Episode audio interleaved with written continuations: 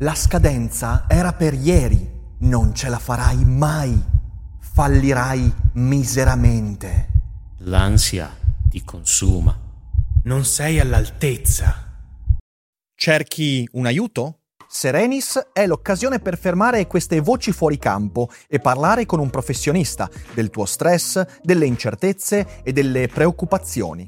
Prendersi cura della propria salute mentale è importantissimo e per questo serve il giusto interlocutore. Su Serenis puoi trovare quello giusto.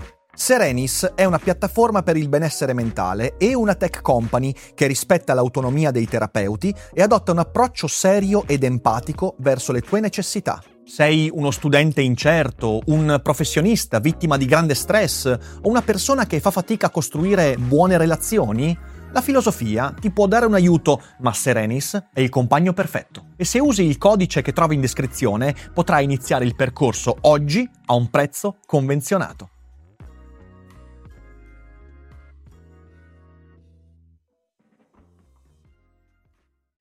Uno spettro si aggira per l'Europa, lo spettro del non era vero marxismo. E invece sì, lo era, lo è sempre stato e oggi vi racconto perché, come sempre, dopo la sigla.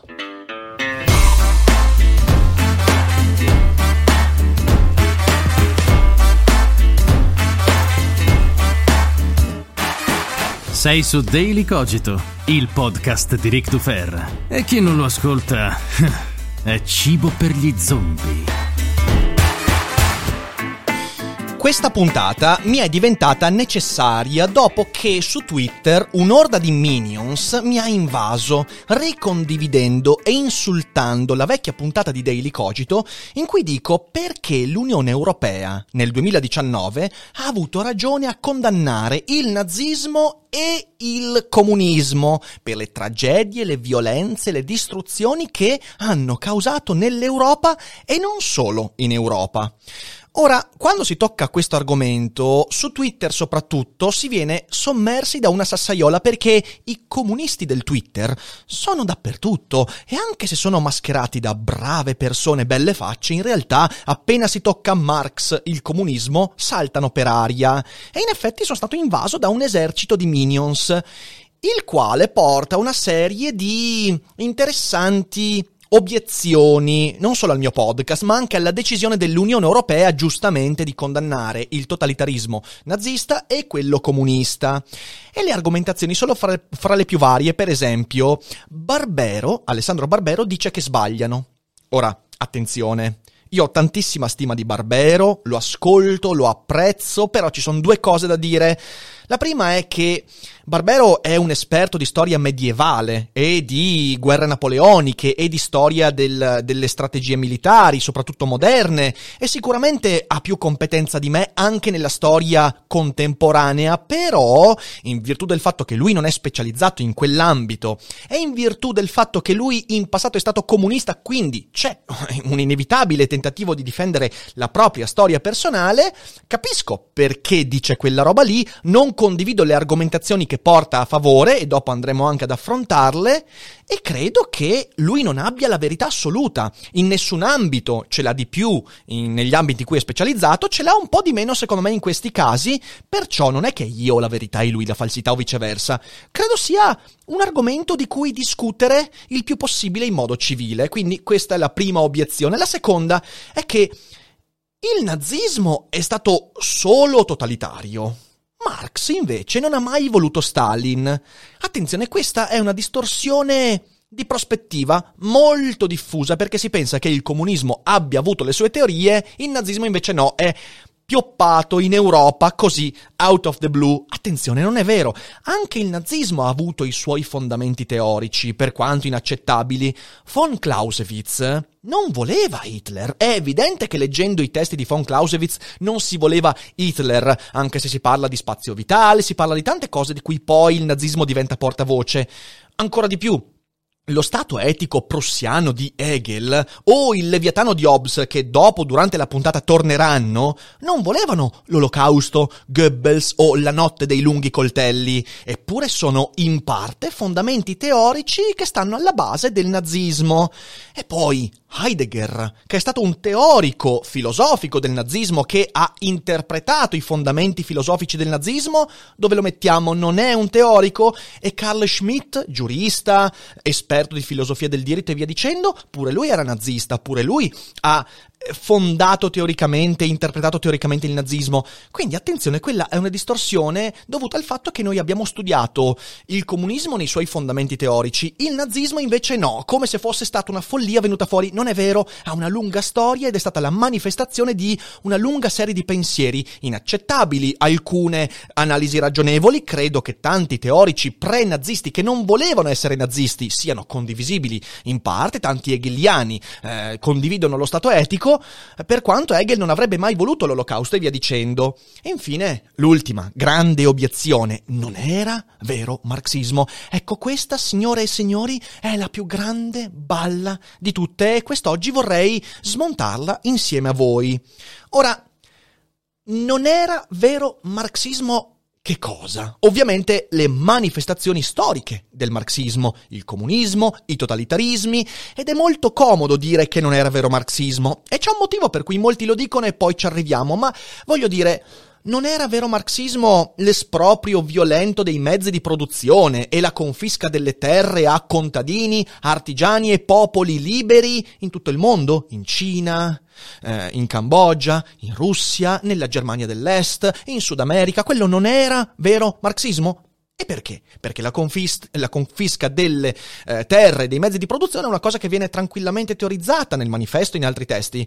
Non era vero marxismo l'incarcerazione, la condanna alla morte e all'oblio di qualsiasi dissidente, intellettuali in primis, critici intellettuali in primis?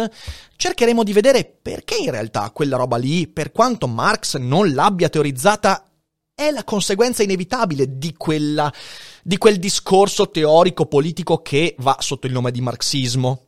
Non era vero marxismo quello dei gulag, quello dei Khmer rossi, quindi di Pol Pot, non era vero marxismo eh, quello della Stasi e quello del grande balzo maoista su un mucchio di cadaveri? Non era vero marxismo quello della collettivizzazione forzata e la distruzione del mercato, delle identità e delle diversità, dei talenti e dell'iniziativa privata? Non era marxismo neanche quello? Non lo erano quello russo e quello cinese sulla base di... cercheremo di vedere che cosa? Lo è stato solo fino a un certo punto, quello cubano e quello venezuelano. Insomma, è marxismo solo fin tanto che il nostro sguardo riesce a sopportarlo, a reggerlo. Eppure è stato pienamente marxismo. E mi verrebbe da dire, quasi quasi per fortuna non lo è stato fino in fondo, ma queste manifestazioni storiche, come vedremo, sono il risultato inevitabile delle teorie di Karl Marx, per quanto Karl Marx in prima persona non credo avrebbe desiderato vedere quello che nel Novecento si è scatenato grazie alle sue idee. Ora, piccola premessa, non voglio essere troppo categorico perché anch'io ho il mio bias, sono anticomunista e antimarxista fin dal liceo, ho sempre letto i testi di Marx e ne ho sempre tratto conseguenze negative, ma non voglio essere troppo categorico perché credo che laddove il marxismo non è andato al potere, lo ribadisco, laddove il marxismo non è andato al potere, ha fatto anche le proverbiali cose buone. Per esempio, se prendiamo l'Europa, sicuramente grazie al marxismo ci sono state le lotte sindacali che hanno che hanno sostenuto le lotte dei lavoratori, che hanno lottato per stipendi migliori, per minor disuguaglianza, per condizioni di lavoro più dignitose, sì certo, il marxismo ha dato un sostegno culturale alle lotte emancipatorie delle donne, eh, delle categorie, eh, delle minoranze, degli oppressi, sì assolutamente, di nuovo, laddove non è andato fino in fondo al potere, perché laddove è andato al potere poi ha contraddetto anche queste lotte.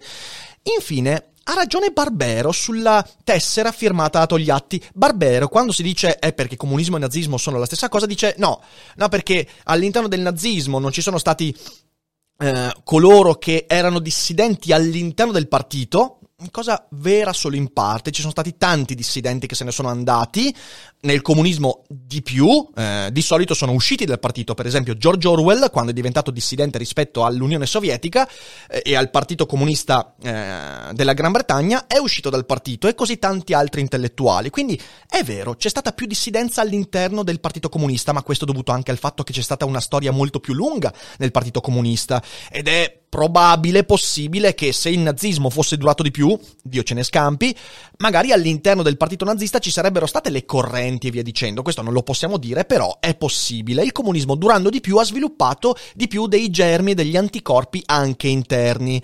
Quindi sono d'accordo, Barbero dice io non voglio vergognarmi della mia, par- eh, della mia tessera del Partito Comunista firmata da, non mi ricordo se Togliatti o Berlinguer. Perfetto, nessuno ha detto questo ma questo lo si può dire solo perché Togliatti o Berlinguer o via dicendo non sono andati al potere, perché ribadisco, noi possiamo dire questa cosa fin tanto che il marxismo, il comunismo non va al potere, perché appena va al potere succede un disastro, infatti ovunque le ideologie di stampo marxista abbiano preso il sopravvento, quindi sia diventato il principale eh, interprete del potere politico di una nazione, di una realtà, sono accaduti disastri inenarrabili. Questo non è l'inciampo di un'ideologia nella storia che deve perfezionarsi, in realtà no, questo non è malgrado Marx, è, lo ribadisco, una balla incredibile.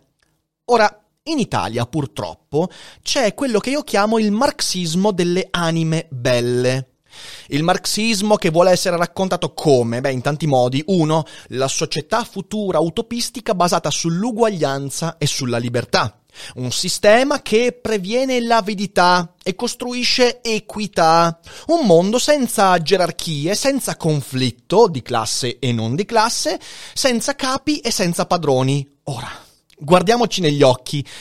Chi direbbe mai di no a tutto questo? Cioè, se ci fosse veramente eh, il sistema politico che, senza spargere laghi di sangue, mi porta a questo mondo, ti dico, ma sì, ma chi è che direbbe mai di no a un, a un mondo senza conflitti, senza capi, senza gerarchie? Porca miseria, chi è che direbbe di no? Beh, direbbe di no forse chi ha capito da molto tempo che l'Eden è una metafora biblica, religiosa, che l'epoca d'oro, l'età dell'oro, l'Eldorado passata o futura, è una metafora, non è una realtà. E chiunque voglia realizzare il paradiso in terra, da sempre, scatena l'inferno. E questo è un problema con cui il marxismo deve avere a che fare, deve, deve affrontare, ancora non l'ha fatto perché si nasconde dietro al... non era vero marxismo. Ora proviamo a vedere un po' insieme perché è stato sempre vero marxismo. Primo punto.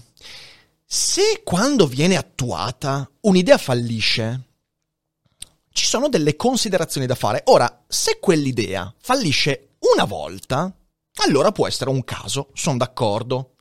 Se fallisce due volte, potrebbe persino essere un po' di sfiga benissimo, ma se fallisce 15 volte, allora diventa quasi una certezza. E qual è quella certezza? È che alla base di quell'attuazione c'è qualcosa di storto, perché o tutti i marxismi non hanno capito un cazzo di Marx, e quindi vabbè, allora stiamo a parlare di altre cose, stiamo parlando di mm, ignoranza interpretativa, ma non è questo il caso, oppure in quello che ha detto Marx, visto che ogni volta in cui si è sviluppato politicamente, dominando il dibattito e la politica di una realtà, ha creato disastri, allora vuol dire che è in Marx che c'è qualcosa che non va.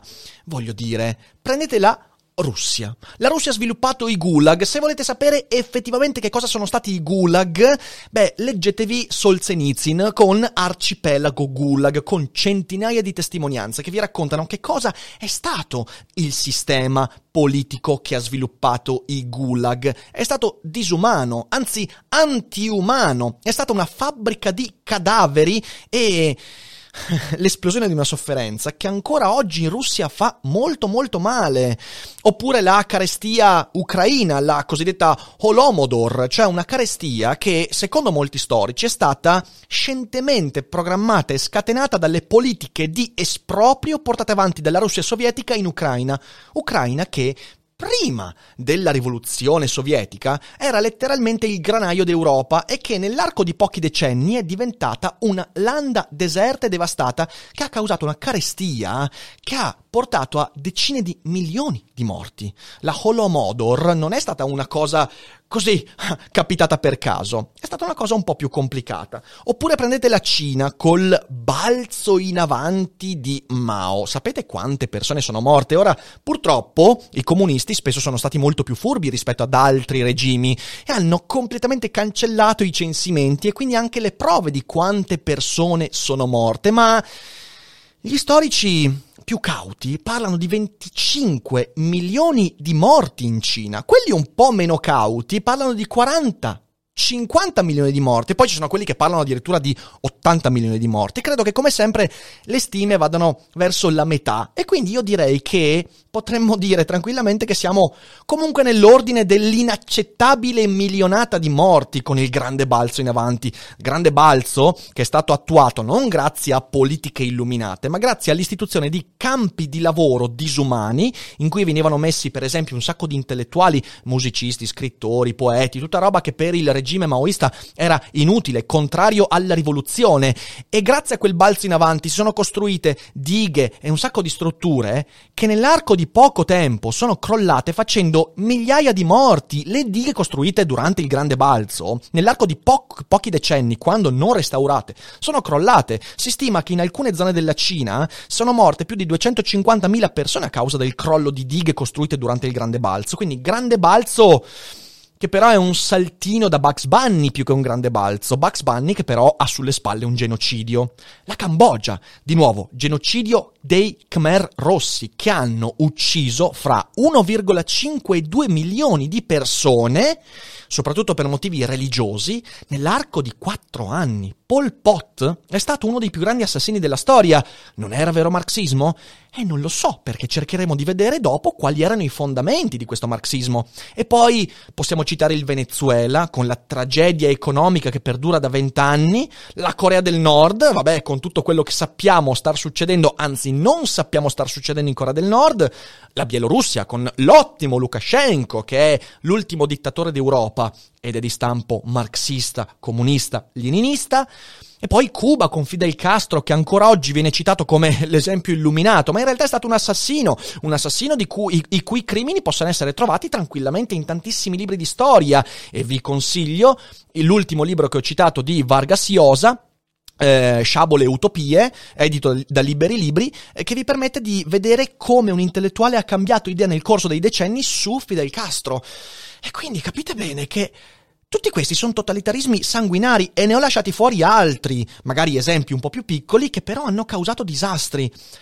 Non esiste, ad oggi, in cento anni e più di storia, non esiste ad oggi un esperimento comunista, quindi di stampo marxista, che uno non abbia portato al disfacimento dell'economia di quel paese, è successo dappertutto, e due non abbia sulle spalle montagne di cadaveri. E questo è un fatto storico. Se davvero tutte queste non sono state vero marxismo, beh, allora le teorie di Marx hanno dei grossi problemi, uno su tutti. Sono fantasie attuabili solo nel mondo di Narnia. E che ce ne facciamo ancora a quel punto? Se ogni volta in cui viene attuato il marxismo finisce per essere frainteso e causare questi disastri, meglio lasciar perdere. Va bene? E non citatemi la Comune di Parigi, che è stata una, un piccolo esperimento, purtroppo eh, soffocato nel sangue, ma non possiamo citare degli esperimenti. Io parlo degli esperimenti che siano almeno storicamente significativi. Va bene? Secondo problema.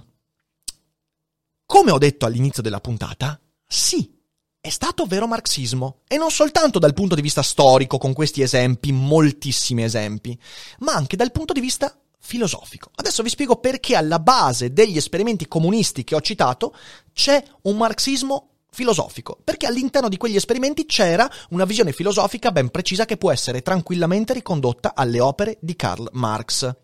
Infatti Marx ha basato tutto il suo impianto concettuale, intellettuale, politico ed economico su due principi filosofici molto molto precisi. Eh, alla base, infatti, di questa costruzione teorica, i due principi sono stati anche applicati scientificamente in quegli esempi.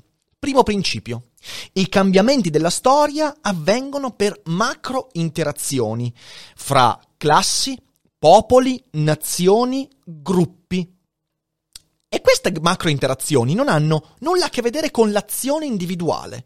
Cosa vuol dire questo? Questo vuol dire che la classe e il gruppo sono reali, sono entità reali che si manifestano nella storia. Questa è la lezione che Marx prende, ovviamente reinterpretandola alla luce della propria visione del mondo, proprio dal suo maestro Hegel, perché è Hegel il primo che ha rovesciato la grande obiezione di Feuerbach, rovesciato la realtà e lo spirito, il mondo e il Geist. E non è più il mondo alla base di quello che poi si sviluppa nella storia, ma è il contrario. E qui la classe e il gruppo sono reali, sono le reali entità. L'individuo è una astrazione e in quanto tale non è soltanto un'astrazione, quindi una fantasia, potremmo dire, un qualcosa che ha a che fare con l'immaginario e non con la realtà, ma è anche un'entità non libera effetto del determinismo e dell'interazione macro interazione fra gruppi, popoli e classi.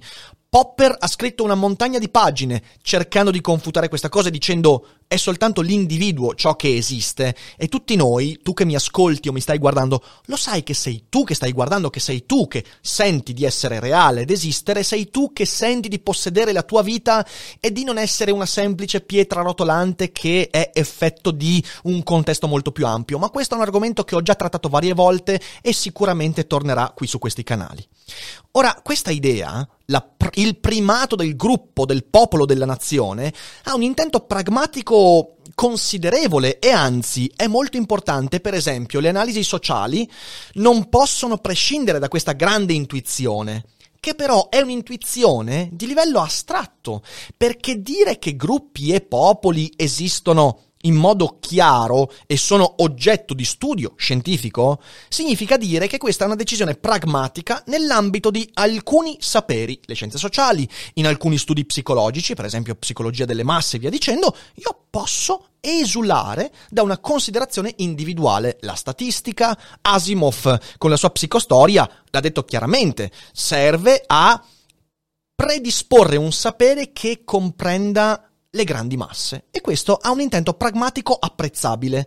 Il problema è che ogni volta in cui quella, eh, quell'idea ha preso un connotato politico, a quel punto ha acquisito sempre una connotazione etica, ovvero dall'idea che si possa comprendere il mondo soltanto analizzando gruppi, popoli e classi, si arriva a dire che l'individuo, in fin dei conti, è un'entità sacrificabile. È la paranoia stalinista alla sua massima potenza. L'idea che di fronte a un bene comune, a un ideale di bene superiore, l'individuo può essere sacrificabile per il raggiungimento dell'utopia, del sistema, di tutto quello che qualcuno potrebbe sognare e qualcun altro magari no. E l'individuo quindi è sacrificabile. Questa è la conclusione di quando quell'idea prende un connotato politico e che ci piaccia o no, Marx ha usato quell'idea per creare una filosofia politica ben precisa. Secondo aspetto. I principi, che è il secondo, il secondo concetto alla base del marxismo. I principi e i diritti non sono assoluti, non sono imperituri e indiscutibili, ma sono il frutto del contesto in cui vanno a prodursi e inserirsi. Non esistono quindi diritti assoluti, non esistono principi eh, invalicabili, non esistono limiti oltre i quali non possiamo spingerci perché tutto dipende dal contesto e il contesto, come detto, si forma sulla base del conflitto fra gruppi, classi, popoli e via dicendo.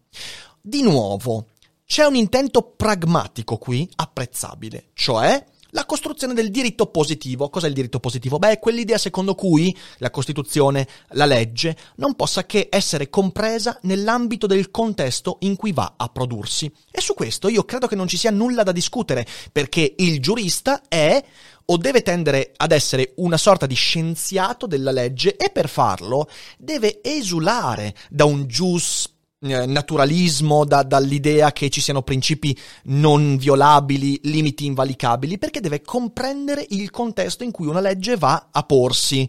Ed è questo il motivo principale per cui poi molto spesso, mm, molto spesso, a volte capita che la legge contraddica un principio di giustizia. La legge non deve perseguire la giustizia assoluta, divina, eterna, deve funzionare. Quindi questo intento pragmatico ci sta e io lo apprezzo e credo che sia un ottimo contributo di Marx e non solo di Marx, perché poi tanti altri pensatori ne hanno parlato. Forse da questo punto di vista il più grande interprete di questa idea è Hans Kelsen, sicuramente il padre del positivismo.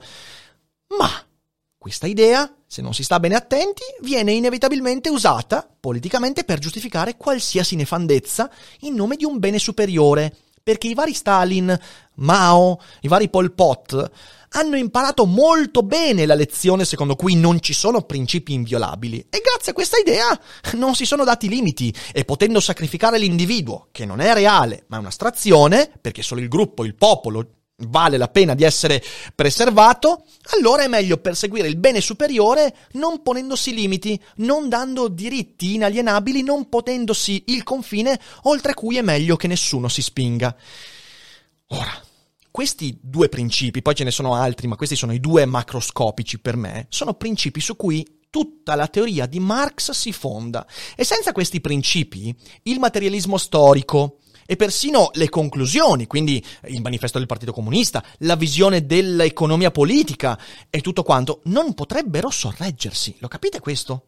È base, parte integrante del pensiero marxista.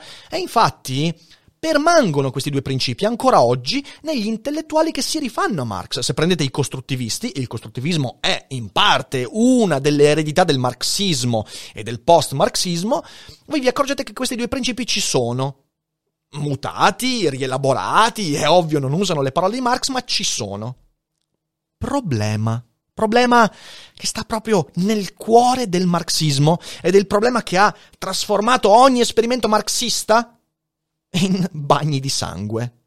Se costruisci una filosofia su tali assunti e non li affianchi da una solida teoria dello Stato, e adesso cercherò di spiegarvi cosa vuol dire questo, si afferma un principio conseguente che è il vale tutto in nome dell'arbitrio del più forte, perché questo è quello che è avvenuto. Se infatti l'uomo non è libero, ma è una pietra rotolante, è l'effetto di qualcosa di più grande, e in fin dei conti non vale la pena preservarlo a discapito del bene superiore. E due, se non esistono principi oltre i quali nessuno e in nessun caso può spingersi, a quel punto i gulag prima o poi vengono fuori. È un assioma della civiltà ed è avvenuto sempre, invariabilmente. Non parlo soltanto del comunismo. Qualsiasi sistema politico nella storia che abbia assunto questi principi è finito per fare dei massacri. Massacri che erano totalmente ingiusti, massacri che erano a spese di quelli della parte sbagliata della storia e a favore di quelli della parte giusta. E molto spesso quelli che all'inizio erano della parte giusta, vedi la paranoia stalinista, sono diventati parte della storia sbagliata. Arbitrio del più forte. Colui che deteneva il potere a un certo punto ha deciso di valicare limiti che prima altri dicevano questo va bene, questo è il bene comune, ma poi il bene comune muta perché che cacchio è il bene? Non lo so per me, come faccio a sapere qual è il bene per tutti? E mutando dà il trionfo all'arbitro, colui che, come dice Carl Schmitt, eh, regna sovrano nello stato di eccezione. Ora, ho detto teoria dello Stato. Che cos'è la teoria dello Stato? Beh, è una filosofia politica chiara, limpida, solida, in cui il filosofo affianca quei principi a una domanda. Come dovrebbe funzionare la legge lì? Faccio due esempi. Hobbes ed Hegel, ve l'ho detto che saremmo tornati. Hobbes ed Hegel, alla base della loro visione politica del mondo e direi anche visione antropologica, hanno alcuni principi simili a quelli di Marx, cioè l'idea che l'individuo sia comunque non libero, e soprattutto in Hobbes questo non sia libero, ma sia il frutto di negoziazioni collettive continue. E in Hegel il fatto che l'individuo è addirittura una delle, delle, delle negazioni del, eh, dello sviluppo dello spirito del Geist, sono principi abbastanza simili. Infatti Marx prende a piene mani da questi pensatori, ma affiancano a questi principi una forte teoria dello Stato, cioè Hobbes ed Hegel sono perfettamente consapevoli che se quei principi valgono, tu hai bisogno di una filosofia politica forte e di uno Stato pensato con lucidità nei minimi particolari. Il Leviatano in Hobbes e lo Stato etico prussiano in Hegel sono teorie dello Stato forti, solide e di uno Stato forte, di uno Stato che prevale sull'arbitrio dei singoli. Marx fino a lì non ci arriva, non ci arriva e nella sua filosofia non c'è una teoria dello Stato assimilabile a quella di Hobbes ed Hegel, ma neanche a quella di Kant, per dirne uno. Non esiste quella filosofia, non esiste una teoria dello Stato che mi dica, di fronte a quei principi, lo Stato dovrebbe funzionare così. Per due motivi. In primo luogo perché, perché, Marx voleva comunque la società utopica dell'eliminazione dello Stato. E quindi di nuovo si torna all'Eden, al paradiso naturale e via dicendo. In secondo luogo perché, dal mio punto di vista, nella filosofia di Marx si vuole nascondere quella visione antropologica, ma poi ci arriviamo. Ci sono soltanto degli abbozzi di teoria dello Stato. Uno lo troviamo nel manifesto del Partito Comunista, e quindi l'utopia marxista, eh, lo sviluppo della società comunista, e ne troviamo alcuni pezzi e sprazzi nei lineamenti di economia politica, i Grundrisse come vengono chiamati, però sono abbozzi, letteralmente abbozzi. Ora, il problema vero del marxismo è questo, che Marx costruisce una filosofia dai presupposti terribili. Perché è terribile? Costruire una filosofia sul fatto che l'uomo non è libero ma è soltanto la conseguenza di contrattazioni collettive? È terribile l'idea che non ci siano dei principi oltre i quali è meglio non spingersi ma che tutto sia sulla base del contesto? È terribile soprattutto poi trasporre queste cose nell'ambito non soltanto pragmatico delle scienze sociali, le scienze politiche, del diritto, ma portarlo anche a livello etico e quindi costruire con questi principi una visione antropologica. Quindi parte da, da presupposti terribili, ma vuole comunque raccontarci il paradiso che secondo lui ne consegue. E questo è il motivo per cui ogni esperimento marxista è finito in un bagno di sangue, perché con quei presupposti o tu costruisci una teoria forte dello Stato e dici se le cose stanno così ci vuole il sovrano con il potere di spada di Hobbes che seda nel sangue qualsiasi rivolta e lo Stato è questa roba qua. Oppure lo Stato etico hegeliano in cui ti viene detto guarda che tutto quello che è la manifestazione della collettività e dello spirito della storia trova la sua realizzazione in questo Stato che funziona così giuridicamente. Lo Stato va a colmare il vuoto lasciato da quella visione antropologica che io ritengo limitativa, triste, inaccettabile, poi uno può anche pensarla così e va bene. Però se non metti le due cose insieme, vale tutto. In effetti, quei principi sono terribili perché non sono in linea con la visione utopica del mondo paradisiaco del comunismo e della società post-statale. Come può l'uomo essere libero nella società comunista, che è una utopia di liberazione ed uguaglianza, se è solo il frutto di come il suo gruppo si sviluppa e si dispiega nella storia? Come può essere così? Come può esserci uguaglianza se non esistono limiti invalicabili all'agire umano che siano dettati dalla ragione e non dal potere di turno e che nessun potere né bene superiore potranno mai violare? Queste sono domande che nel marxismo non trovano risposta e la mancanza di risposta è ciò che ha creato come conseguenza nel marxismo le tragedie del Novecento e le tragedie che forse avverranno quando qualcuno continuerà a perseguire quel tipo di visione. Mi dirò soddisfatto e farò un passo indietro quando ci sarà un vero sistema marxista su questi principi che svilupperà benessere. La risposta che viene data di solito è, eh, ma o tutto il mondo o nessuno. E allora io dico, vabbè, vediamoci alla prossima. Però attualmente non c'è. E il motivo per cui il Novecento, dal punto di vista marxista, è stato un bagno di sangue è questo. Era vero marxismo. Il fatto che Marx non abbia mai voluto Stalin, Pol Pot o Mao non significa che quello non fosse marxismo. È una fallacia logica. È evidente che nella mente di von Clausewitz non c'era Goebbels. Ma ciò non esenta le teorie di von Clausewitz dall'aver sicuramente sostenuto quello che poi è accaduto, così come leggere Essere e Tempo di Heidegger E, e, sapere che Heidegger poi si è discostato dall'esperienza nazista non esenta il suo pensiero dall'avere delle basi e delle radici all'interno di ciò che il nazismo è stato. Un giorno magari faccio anche una puntata su questo. Eh, non significa questo. Non significa che perché noi vogliamo una società libera, uguale, utopistica e paradisiaca, che guarda caso Marx ha cercato di raccontarci, allora Marx non ha a che fare con quelle tragedie della storia. Non, non c'entra nulla. I presupposti c'erano tutti, è sempre stato vero marxismo e se non lo è stato pienamente, non oso pensare cosa sarebbe avvenuto se lo fosse stato fino in fondo. Questa è la mia analisi del problema e della questione. Non ho verità assolute e non voglio neanche questa è la mia argomentazione e la mia argomentazione è valevole di essere controbattuta, controargomentata e ci mancherebbe. Però dall'altra parte non si può liquidare questa problematica dicendo, eh vabbè, ma tutto ideologico, ma no, ma Marx in realtà no. I problemi ci sono.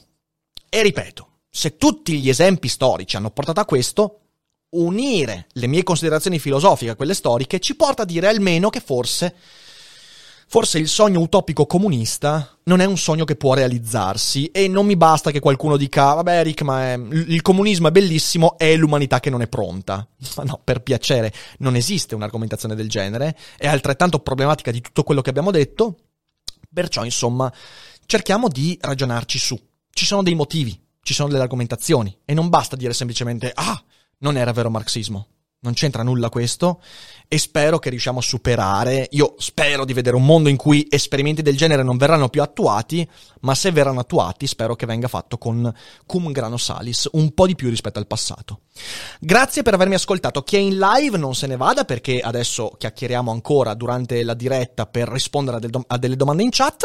Per tutti quelli che hanno seguito in differita, beh, sapete cosa fare. Condividete, fate conoscere Daily Cogito a quanta più gente possibile e mandiamo avanti questo dibattito e facciamo crescere questa community che un po' di pensiero critico riesce ancora a svilupparlo. Io perciò vi ringrazio per l'ascolto, vi abbraccio tutti, fate i bravi, siate forti, siate ligi alla vostra ragione e non dimenticate che non è tutto noia ciò che pensa.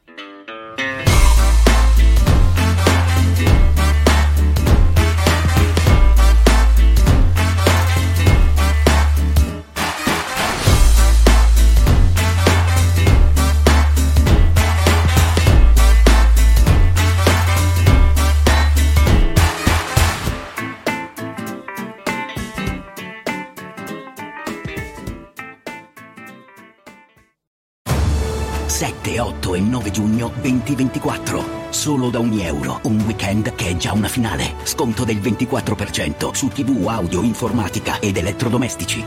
Ogni euro. Spesa minima 299 euro solo con un Euro Club. Esclusioni in negozi online.